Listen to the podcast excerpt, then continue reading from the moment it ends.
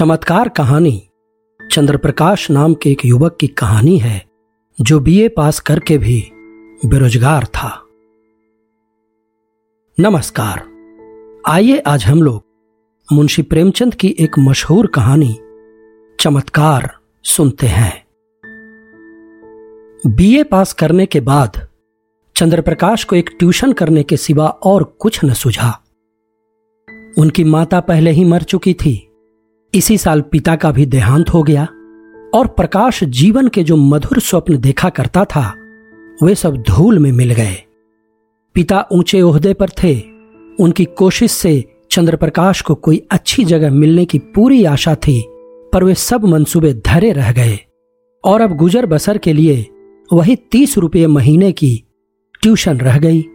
पिता ने कुछ संपत्ति भी न छोड़ी, उल्टे वधू का बोझ और सिर पर लाद दिया, और स्त्री भी मिली तो पढ़ी लिखी, शौकीन, जबान की तेज, जिसे मोटा खाने और मोटा पहनने से मर जाना कबूल था। चंद्रप्रकाश को तीस रुपये की नौकरी करते शर्म तो आई, लेकिन ठाकुर साहब ने रहने का स्थान देकर उसके आंसू पोंछ दिए। यह मकान ठाकुर साहब के मकान से बिल्कुल मिला हुआ था, पक्का, हवादार, साफ सुथरा और जरूरी सामान से लैस। ऐसा मकान बीस रुपये से कम पर न मिलता। काम केवल दो घंटे का। लड़का था तो लगभग उन्हीं की उम्र का, पर बड़ा कुंद जेहन और कामचोर। अभी नवें दर्जे में पढ़ता था। सबसे बड़ी बात यह कि ठाकुर और ठकुराइन दोनों प्रकाश का बहुत आदर करते थे, बल्कि उसे लड़का ही समझते थे। वह नौकर नहीं, घर का आदमी था और घर के हरेक मामले में उसकी सलाह ली जाती थी। ठाकुर साहब अंग्रेजी नहीं जानते थे। उनकी समझ में अंग्रेजीदा लौंडा भी उनसे ज्यादा बुद्धिमान, चतुर और तजर्बेकार था। संध्या का समय था। प्रकाश ने अपने शिष्य वीरेंद्र को पढ़ाकर छड़ी उठाई तो ठकुराइन ने आकर कहा, अभी न जाओ बेटा, जरा मेरे साथ आओ, तुमसे कुछ सलाह करनी है। प्रकाश ने मन में सोचा, आज कैसी सलाह है? वीरेंद्र के सामने क्यों नहीं कहा? उसे भीतर ले जाकर रमा देवी ने कहा, तुम्हारी क्या सलाह है? बीरू को ब्याह दूं? एक बहुत अच्छे घर से संदेशा आया है। प्रकाश ने मुस्कुरा कर कहा, यह तो बीरू बाबू ही से पूछिए। नहीं, मैं तुमसे पूछती हूं। प्रकाश ने असमंजस में पड़कर कहा, मैं इस विषय में क्या सलाह दे सकता हूं? उनका बीसवां साल तो है, लेकिन यह समझ लीजिए कि पढ़ना हो चुका। तो अभी न करूं, यही सलाह है। जैसा आप उचित समझे। मैंने तो दोनों बातें कह दी, तो कर डालूं? मुझे यही डर लगता है कि लड़का कहीं बहक न जाए। मेरे रहते इसकी तो आप चिंता न करें। हाँ, इच्छा हो तो कर डालिए, कोई हरज भी नहीं है। सब तैयारियां तुम्ही को करनी पड़ेंगी, यह समझ लो। तो मैं इनकार कब करता हूं? रोटी की खैर मनाने वाले शिक्षित युवकों में एक प्रकार की दुविधा होती है जो उन्हें अप्रिय सत्य कहने से रोकती है। प्रकाश में भी यही कमजोरी थी। बात पक्की हो गई और विवाह का सामान होने लगा। ठाकुर साहब उन मनुष्यों में थे जिन्हें अपने ऊपर विश्वास नहीं होता।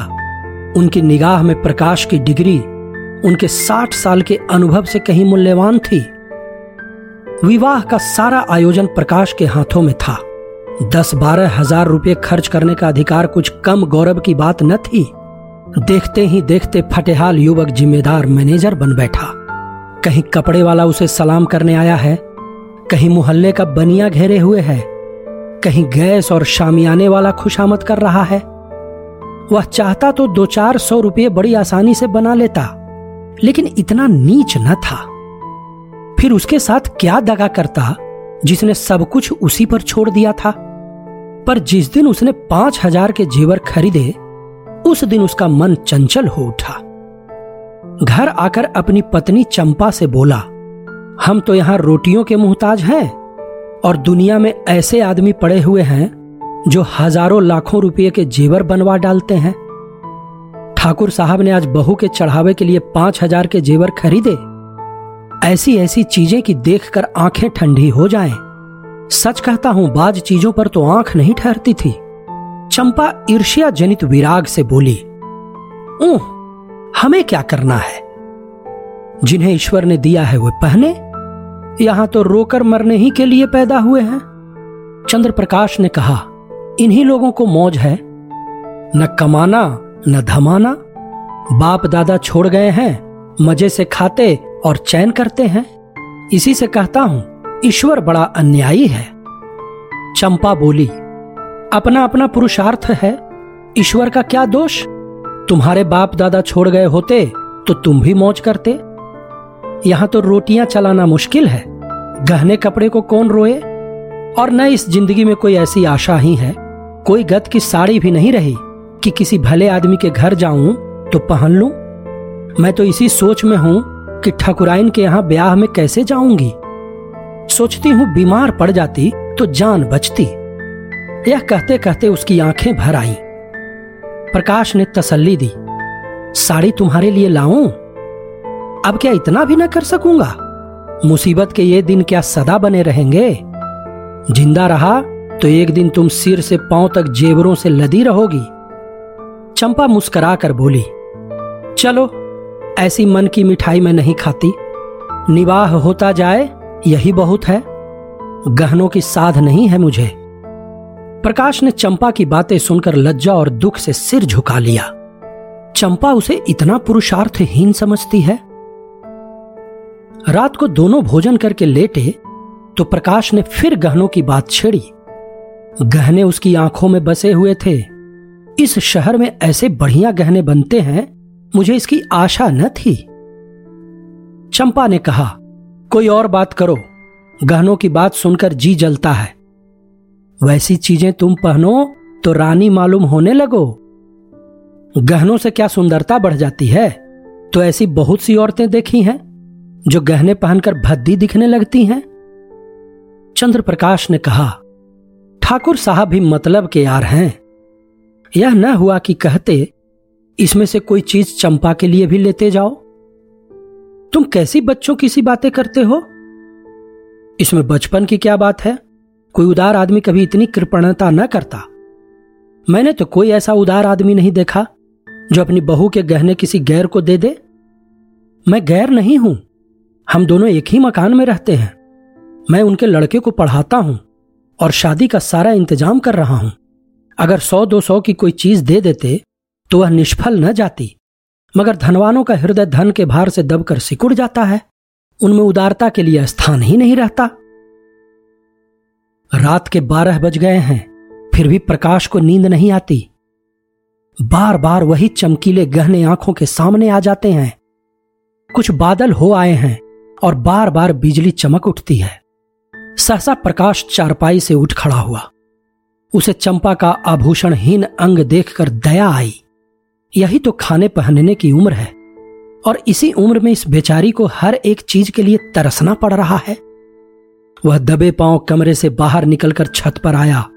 ठाकुर साहब की छत इस छत से मिली हुई थी। बीच में एक पांच फीट ऊंची दीवार थी। वह दीवार पर चढ़कर ठाकुर साहब की छत पर आहिस्ता से उतर आया। घर में बिल्कुल सन्नाटा था। उसने सोचा, पहले जीने से उतरकर ठाकुर साहब के कमरे में चलूं। अगर वह जाग गए तो जोर से हंसूंगा और कहूंगा कैसा चरका दिया, या कह दूंगा मेरे घर की छत से कोई आदमी इधर आता दिखाई दिया, इसलिए मैं भी उसके पीछे पीछे आया कि देखूं यह क्या करता है। अगर संदूक की कुंजी मिल गई तो फिर फतह है, किसी को मुझ पर संदेह न होगा। सब लोग नौकरों पर संदेह करेंगे, मैं भी कहूंगा साहब नौकरों की हरकत है, इन्हें छोड़कर और कौन ले जा सकता है। मैं बेदाग बच जाऊंगा। शादी के बाद कोई दूसरा घर लूंगा, फिर धीरे धीरे एक एक चीज चंपा को दूंगा जिसमें उसे कोई संदेह न हो। फिर भी वह जीने से उतरने लगा तो उसकी छाती धड़क रही थी। रात बीत चुकी थी, धूप निकल आई थी। प्रकाश अभी सो रहा था कि चंपा ने उसे जगाकर कहा, बड़ा गजब हो गया, रात को ठाकुर साहब के घर में चोरी हो गई। चोर गहने की संदूकची उठा ले गया।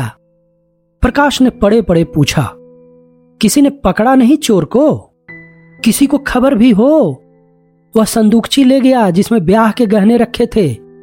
न जाने कैसे कुंजी उड़ा ली और न जाने कैसे उसे मालूम हुआ कि इस संदूक में संदूकची रखी है? प्रकाश ने कहा, नौकरों की कार्रवाई होगी, बाहरी चोर का यह काम नहीं है। नौकर तो उनके तीनों पुराने हैं, नियत बदलते क्या देर लगती है, आज मौका देखा उठा ले गए। चंपा ने कहा, तुम जाकर जरा उन लोगों को तसल्ली तो दो। ठकुराइन बेचारी रो रही थी, तुम्हारा नाम ले लेकर कहती थी कि बेचारा महीनों इन गहनों के लिए दौड़ा, एक एक चीज अपने सामने जचवाई और चोर दाढ़ीजारों ने उसकी सारी मेहनत पर पानी फेर दिया। प्रकाश चटपट उठ बैठा और घबराता हुआ सा जाकर ठाकुराइन से बोला, यह तो बड़ा अनर्थ हो गया माताजी, मुझसे तो अभी अभी चंपा ने कहा। ठाकुर साहब सिर पर हाथ रखे बैठे हुए थे, बोले, कहीं सेंध नहीं, कोई ताला नहीं टूटा, किसी दरवाजे की चूल नहीं उतरी, समझ में नहीं आता चोर आया किधर से। ठाकुराइन ने रोकर कहा, मैं तो लूट गई भैया, ब्याह सिर पर खड़ा है, कैसे क्या होगा भगवान। तुमने दौड़ धूप की थी, तब कहीं जाके चीजें आई थी, न जाने किस मनहूस शायद से लग्न आई थी। प्रकाश ने ठाकुर साहब के कान में कहा, मुझे तो किसी नौकर की शरारत मालूम होती है।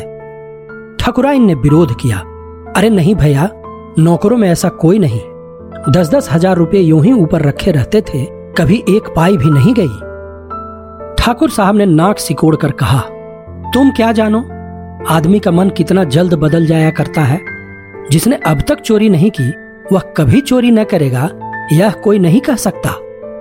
मैं पुलिस में रिपोर्ट करूंगा और एक एक नौकर की तलाशी कराऊंगा, कहीं माल उड़ा दिया होगा, जब पुलिस के जूते पड़ेंगे तो आप ही कबूलेंगे। प्रकाश ने पुलिस का घर में आना खतरनाक समझा, कहीं उन्हीं के घर में तलाशी ले तो अनर्थ ही हो जाए।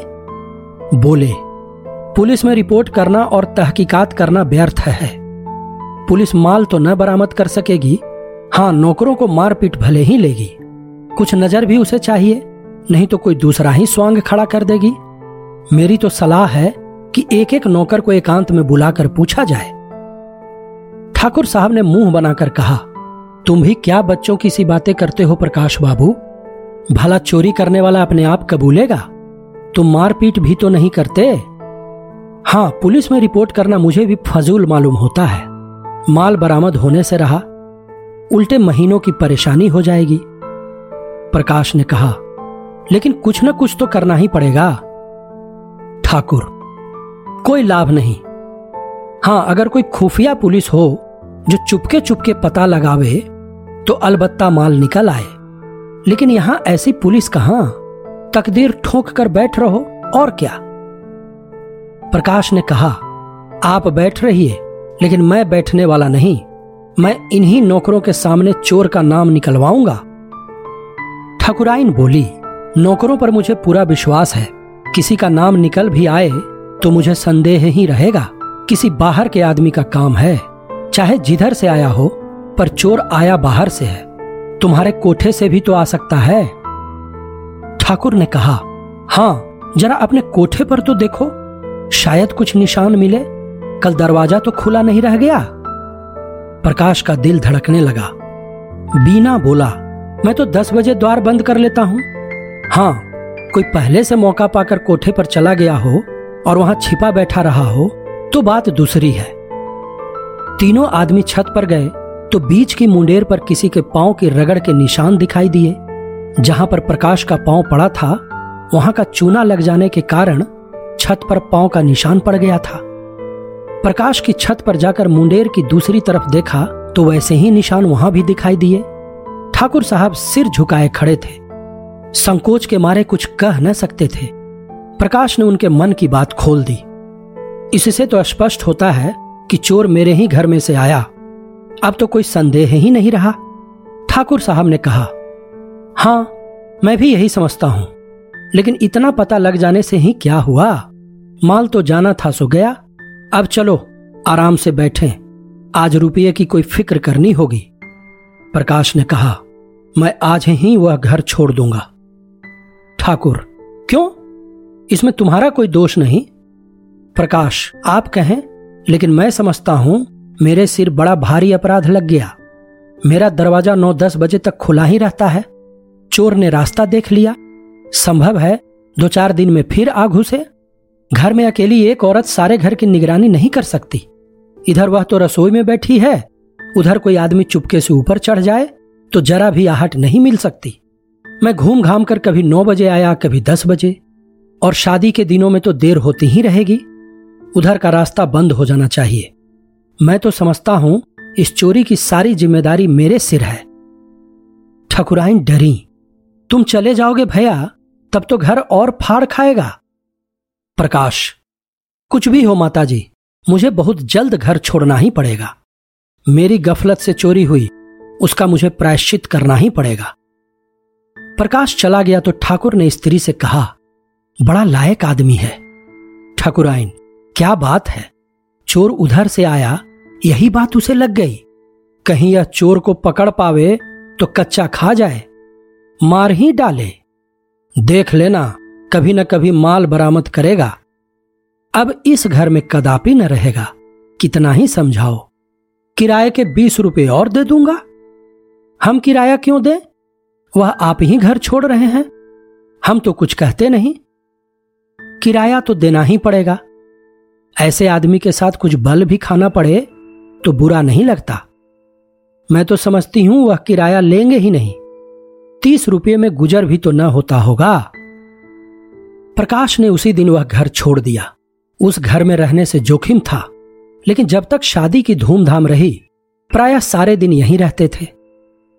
चंपा से कहा, एक सेठ जी के यहां पचास रुपये महीने का काम और मिल गया है, मगर वह रुपये मैं उन्हीं के पास जमा करता जाऊंगा। वह आमदनी केवल जेवरों में खर्च होगी, उसमें से एक पाई भी घर के खर्च में ना आने दूंगा। चंपा फड़क उठी।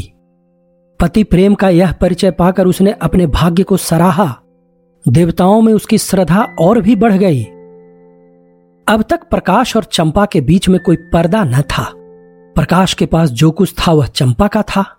चंपा के ही पास उसके बक्से, संदूक, अलमारी की कुंजियां रहती थी, मगर अब प्रकाश का एक संदूक हमेशा बंद रहता। उसकी कुंजी कहाँ है, इसका चंपा को पता नहीं। वह पूछती है, इस संदूक में क्या है, तो वह कह देते हैं, कुछ नहीं, पुरानी किताबें मारी मारी फिरती थीं, उठा के संदूक में बंद कर दी हैं। चंपा को संदेह का कोई कारण न था। एक दिन चंपा पति को पान देने गई तो देखा वह उस संदूक को खोले हुए देख रहे हैं। उसे देखते ही उन्होंने संदूक जल्दी से बंद कर दिया। उनका चेहरा जैसे फक हो गया। संदेह का अंकुर जमा, मगर पानी न पाकर सूख गया। चंपा किसी ऐसे कारण की कल्पना ही न कर सकी जिससे संदेह को आश्रय मिलता। लेकिन पांच हजार की संपत्ति को इस तरह छोड़ देना कि उसका ध्यान ही न आवे, प्रकाश के लिए असंभव था। वह कहीं बाहर से आता तो एक बार संदूक अवश्य खोलता। एक दिन पड़ोस में चोरी हो गई। उस दिन से प्रकाश अपने कमरे में ही सोने लगा। आषाढ़ के दिन थे, उमस के मारे दम घुटता था। ऊपर एक साफ सुथरा बरामदा था, जो बरसात में सोने के लिए ही शायद बनाया गया था। चंपा ने कई बार ऊपर सोने के लिए कहा, पर प्रकाश ने न माना। अकेला घर कैसे छोड़ दे। चंपा ने कहा, चोरी ऐसों के यहां नहीं होती। चोर घर में कुछ देख कर ही जान खतरे में डालता है। यहां क्या रखा है? प्रकाश ने क्रुद्ध होकर कहा, कुछ नहीं है, बर्तन भांडे तो हैं ही, गरीबों के लिए अपनी हानि ही बहुत है। एक दिन चंपा ने कमरे में झाड़ू लगाई तो संदूक को खिसकाकर दूसरी तरफ रख दिया। प्रकाश ने संदूक का स्थान बदला हुआ पाया तो सशंक होकर बोला, संदूक तुमने हटाया? यह पूछने की कोई बात न थी। झाड़ू लगाते वक्त प्रायः चीजें इधर उधर खिसक ही जाती हैं। बोली, मैं क्यों हटाने लगी? फिर किसने हटाया? मैं नहीं जानती। घर में तुम रहती हो, जानेगा कौन? अच्छा, अगर मैंने ही हटा दिया तो इसमें पूछने की क्या बात है? कुछ नहीं, यूं ही पूछता था। मगर जब तक संदूक खोलकर सब चीजें देख न ले, प्रकाश को चैन कहां। चंपा ज्यों ही भोजन पकाने लगी, उसने संदूक खोला और आभूषणों को देखने लगा। आज चंपा ने पकौड़ियां बनाई थीं। पकौड़ियां गरम गरम ही मजा देती हैं। प्रकाश को पकौड़ियां पसंद भी थीं। उसने थोड़ी सी पकौड़ियां एक तश्तरी में रखी और प्रकाश को देने गई। प्रकाश ने उसको देखते ही संदूक धमाके से बंद कर दिया और ताला लगाकर उसे बहलाने के इरादे से बोला, तश्तरी में क्या लाई? अच्छा पकौड़ियां हैं। आज चंपा को संदेह हो गया, संदूक में क्या है यह देखने की उत्सुकता हुई। प्रकाश उसकी कुंजी कहीं छिपा कर रखता था। चंपा किसी तरह वह कुंजी उड़ा देने की चाल सोचने लगी। एक दिन एक बिसाती कुंजियों का गुच्छा बेचने आ निकला। चंपा ने उस ताले की कुंजी ले ली और संदूक खोल डाली। अरे ये तो आभूषण है। उसने एक एक आभूषण को निकाल कर देखा, ये गहने कहां से आए? मुझसे कभी इसकी चर्चा नहीं की। सहसा उसके मन में भाव उठा, कहीं ये ठाकुर साहब के गहने तो नहीं हैं? चीजें वही थी जिनका वह बखान करते रहते थे। उसे अब कोई संदेह न रहा, लेकिन इतना घोर पतन! लज्जा और खेद से उसका सिर झुक गया। उसने तुरंत संदूक बंद कर दिया और चारपाई पर लेटकर सोचने लगी, इनकी इतनी हिम्मत पड़ी कैसे? यह दुर्भावना इनके मन में आई ही क्यों? मैंने तो कभी आभूषणों के लिए आग्रह नहीं किया। अगर आग्रह भी करती तो क्या उसका आशय यह होता कि वह चोरी करके लावे? चोरी आभूषणों के लिए? इनका मन क्यों इतना दुर्बल हो गया? उसके जी में आया, इन गहनों को उठा ले और ठकुराइन के चरणों पर डाल दे। उनसे कहे, यह मत पूछिए ये गहने मेरे पास कैसे आए, आपकी चीज आपके पास आ गई, इसी से संतोष कीजिए, लेकिन परिणाम कितना भयंकर होगा। उस दिन से चंपा कुछ उदास रहने लगी। प्रकाश से उसे वह प्रेम न रहा, न वह सम्मान भाव रहा। बात बात पर तकरार होती। अभाव में जो परस्पर सद्भाव था वह गायब हो गया। तब एक दूसरे से दिल की बात कहता था, भविष्य के मंसूबे बांधे जाते थे, आपस में सहानुभूति थी। अब दोनों ही दिलगीर रहते। कई कई दिनों तक आपस में एक बात भी न होती। कई महीने गुजर गए। शहर के एक बैंक में असिस्टेंट मैनेजर की जगह खाली हुई। प्रकाश ने अर्थशास्त्र पढ़ा था, लेकिन शर्त यह थी कि नकद दस हजार की जमानत दाखिल की जाए। इतनी बड़ी रकम कहां से आवे? प्रकाश तड़प तड़प कर रह जाता था। एक दिन ठाकुर साहब से इस विषय में बात चल पड़ी। ठाकुर साहब ने कहा, तुम क्यों नहीं दरख्वास्त भेजते? प्रकाश ने सिर झुकाकर कहा, दस हजार की नकद जमानत मांगते हैं, मेरे पास रुपये कहाँ रखे हैं। अजी तुम दरख्वास्त दो, अगर सारी बातें तय हो जाएं तो जमानत भी दे दी जाएगी, इसकी चिंता न करो। प्रकाश ने स्तंभित होकर कहा, आप जमानत दे देंगे? हाँ हाँ, यह कौन सी बड़ी बात है। प्रकाश घर चला तो बहुत रंजीदा था। उसको यह जगह अब अवश्य मिलेंगी, लेकिन फिर भी वह प्रसन्न नहीं है। ठाकुर साहब की सरलता, उनका उस पर इतना अटल विश्वास उसे आहत कर रहा है। उनकी शराफत उसके कमीनेपन को कुचले डालती है। उसने घर आकर चंपा को यह खुशखबरी सुनाई। चंपा ने सुनकर मुंह फेर लिया। एक क्षण के बाद बोली, ठाकुर साहब से तुमने क्यों जमानत दिलवाई? प्रकाश ने चिढ़कर कहा, फिर और किसी से दिलवाता। चंपा ने कहा, यही न होता कि जगह न मिलती, रोटियां तो मिल ही जाती। रुपये पैसे की बात है, कहीं भूल चूक हो जाए तो तुम्हारे साथ उनके रुपये भी जाएं। यह तुम कैसे समझती हो कि भूल चूक होगी? क्या मैं अनाड़ी हूं? चंपा ने विरक्त मन से कहा, आदमी की नीयत भी तो हमेशा एक सी नहीं रहती। प्रकाश ठक से रह गया। उसने चंपा को चुभती हुई आंखों से देखा, पर चंपा ने मुंह फेर लिया था। वह उसके भावों के विषय में कुछ निश्चय न कर सका, लेकिन ऐसी खुशखबरी सुनकर भी चंपा का उदासीन रहना उसे विकल करने लगा। उसके मन में प्रश्न उठा, इस वाक्य में कहीं आक्षेप तो नहीं छिपा हुआ है? चंपा ने संदूक खोलकर देख तो नहीं लिया? इस प्रश्न का उत्तर पाने के लिए इस समय वह अपनी एक आंख भी भेंट कर सकता था। भोजन करते समय प्रकाश ने चंपा से पूछा, तुमने क्या सोचकर कहा था कि आदमी की नीयत तो हमेशा एक सी नहीं रहती, जैसे यह उसके जीवन या मृत्यु का प्रश्न हो। चंपा ने संकट में पड़कर कहा, कुछ नहीं, मैंने दुनिया की बात कही थी। प्रकाश को संतोष न हुआ। क्या जितने आदमी बैंकों में नौकर हैं उनकी नीयत बदलती रहती है? वह बोला। चंपा ने गला छुड़ाना चाहा। तुम जबान पकड़ते हो, ठाकुर साहब के यहां इस शादी में ही तुम अपनी नीयत ठीक नहीं रख सके, सौ दो सौ रुपये की चीजें घर रखी ही ली। प्रकाश के दिल से बोझ उतर गया। मुस्कुरा कर बोला, अच्छा तुम्हारा संकेत उस तरफ था, लेकिन मैंने कमीशन के सिवा उनकी एक पाई भी नहीं छुई, और कमीशन लेना तो कोई पाप नहीं, बड़े बड़े हुक्काम खुले खजाने कमीशन लिया करते हैं। चंपा ने तिरस्कार के भाव से कहा, जो आदमी अपने ऊपर इतना विश्वास रखे उसकी आंख बचाकर एक पाई भी लेना मैं पाप समझती हूं। तुम्हारी सज्जनता तो मैं जब जानती कि तुम कमीशन के रुपये ले जाकर उनके हवाले कर देते। इन छह महीनों में उन्होंने तुम्हारे साथ क्या क्या सलूक किए कुछ याद है? मकान तुमने खुद छोड़ा, लेकिन वह बीस रुपये महीने देते जाते हैं। इलाके से कोई सौगात आती है तो तुम्हारे यहां जरूर भेजते हैं। तुम्हारे पास घड़ी न थी, अपनी घड़ी तुम्हें दे दी। तुम्हारी महरी जब नागा करती है, खबर पाते ही अपना नौकर भेज देते हैं। मेरी बीमारी में ही डॉक्टर साहब की फीस उन्होंने दी, और दिन में दो बार हाल चाल भी पूछने आया करते थे।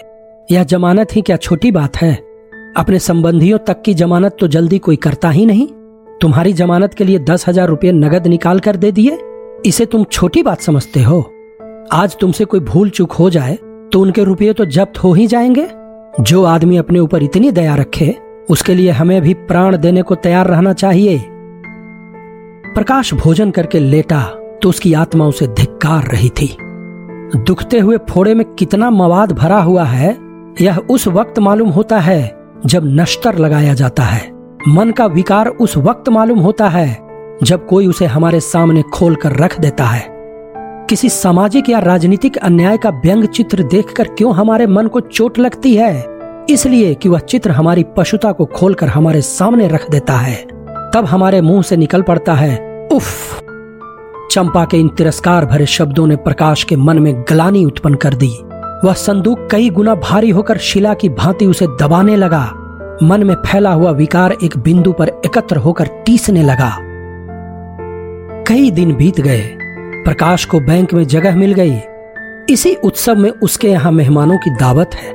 ठाकुर साहब, उनकी स्त्री बीरू और उसकी नवेली बहू सभी आए हुए हैं। चंपा सेवा सत्कार में लगी हुई है। बाहर दो चार मित्र गा बजा रहे हैं। भोजन करने के बाद ठाकुर साहब चलने को तैयार हुए। प्रकाश ने कहा, आज आपको यहीं रहना होगा दादा, मैं इस वक्त न जाने दूंगा। चंपा को उसका यह आग्रह बुरा लगा। चारपाइयां नहीं है, बिछावन नहीं है, और न काफी जगह ही है। रात भर उन्हें तकलीफ देने और आप तकलीफ उठाने की कोई जरूरत उसकी समझ में ना आई। लेकिन प्रकाश आग्रह करता ही रहा, यहां तक कि ठाकुर साहब राजी हो गए। रात के बारह बज गए थे। ठाकुर साहब ऊपर सो रहे थे। बीरू और प्रकाश बाहर बरामदे में थे। तीन स्त्रियां अंदर कमरे में थीं। प्रकाश जाग रहा था। बीरू के सिरहाने उसकी कुंजियों का गुच्छा पड़ा हुआ था। प्रकाश ने गुच्छा उठा लिया, फिर कमरा खोलकर उसमें से गहनों की संदूकची निकाली और ठाकुर साहब के घर की तरफ चला। कई महीने पहले वह इसी भांति कंपित हृदय के साथ ठाकुर साहब के घर में घुसा था। उसके पांव तब भी इसी तरह थरथरा रहे थे, लेकिन तब कांटा चुभने की वेदना थी, आज कांटा निकलने की वेदना है। तब ज्वार का चढ़ाव था, उन्माद, ताप और विकलता से भरा हुआ। अब ज्वार का उतराव था, शांत और शीतल। तब कदम पीछे हटता था, आज आगे बढ़ रहा था। ठाकुर साहब के घर पहुंचकर उसने धीरे से बीरू का कमरा खोला और अंदर जाकर ठाकुर साहब की खाट के नीचे संदूकची रख दिया। फिर तुरंत बाहर आकर धीरे से द्वार बंद किया और घर को लौट पड़ा। हनुमान संजीवनी बूटी वाला धवला गिर उठाए जिस गर्वीले आनंद का अनुभव कर रहे थे, कुछ वैसा ही आनंद प्रकाश को भी हो रहा था। गहनों को अपने घर ले जाते समय उनके प्राण सूखे हुए थे, मानो किसी गहरी अथाह खाई में गिरा जा रहा हो। आज संदूकची को लौटाकर उसे मालूम हो रहा था जैसे वह किसी विमान पर बैठा हुआ आकाश की ओर उड़ा जा रहा है, ऊपर ऊपर और ऊपर। वह घर पहुंचा तो बीरू सोया हुआ था। कुंजी उसके सिरहाने रख दी। ठाकुर साहब प्रातःकाल चले गए। प्रकाश संध्या समय पढ़ाने जाया करता था। आज वह अधीर होकर तीसरे ही पहर जा पहुंचा। देखना चाहता था वहां आज क्या गुल खिल रहे हैं। वीरेंद्र ने उसे देखते ही खुश होकर कहा, बापूजी, कल आपके यहाँ की दावत बड़ी मुबारक थी। जो गहने चोरी गए थे सब मिल गए। ठाकुर साहब भी आ गए और बोले, बड़ी मुबारक दावत थी तुम्हारी। पूरा संदूक का संदूक मिल गया, एक चीज भी नहीं छुई, जैसे केवल रखने ही के लिए ले गया हो। प्रकाश को इन बातों पर कैसे विश्वास आए जब तक वह अपनी आंखों से संदूक न देख ले। कहीं ऐसा भी हो सकता है कि चोरी गया हुआ माल छह महीने के बाद मिल जाए और ज्यों का त्यों। संदूक को देखकर उसने गंभीर भाव से कहा, बड़े आश्चर्य की बात है, मेरी बुद्धि तो कुछ काम नहीं करती। ठाकुर, किसी की बुद्धि काम नहीं करती भाई, तुम्हारी ही क्यों। बीरू की मां कहती है कोई दैवी घटना है, आज मुझे भी देवताओं में श्रद्धा हो गई। प्रकाश ने कहा, अगर आंखों देखी बात न होती तो मुझे तो कभी विश्वास ही ना आता। ठाकुर साहब खुश होते हुए बोले, आज इसी खुशी में हमारे यहां दावत होगी। प्रकाश ने पूछा, आपने कोई अनुष्ठान तो नहीं कराया था। ठाकुर साहब ने कहा, अनुष्ठान तो बीसों ही कराए, बस तो यह अनुष्ठान ही की करामात है। घर लौटकर प्रकाश ने चंपा को यह खबर सुनाई तो वह दौड़कर उनके गले से चिपट गई और न जाने क्यों रोने लगी, जैसे उसका बिछुड़ा हुआ पति बहुत दिनों के बाद घर आया हो। प्रकाश ने कहा, आज उनके यहां हमारी दावत है, मैं कल एक हजार कंगलों को भोजन कराऊंगी। तुम तो सैकड़ों का खर्च बतला रही हो। मुझे इतना आनंद हो रहा है कि लाखों खर्च करने पर भी अरमान पूरा न होगा। प्रकाश की आंखों से भी आंसू निकल आए।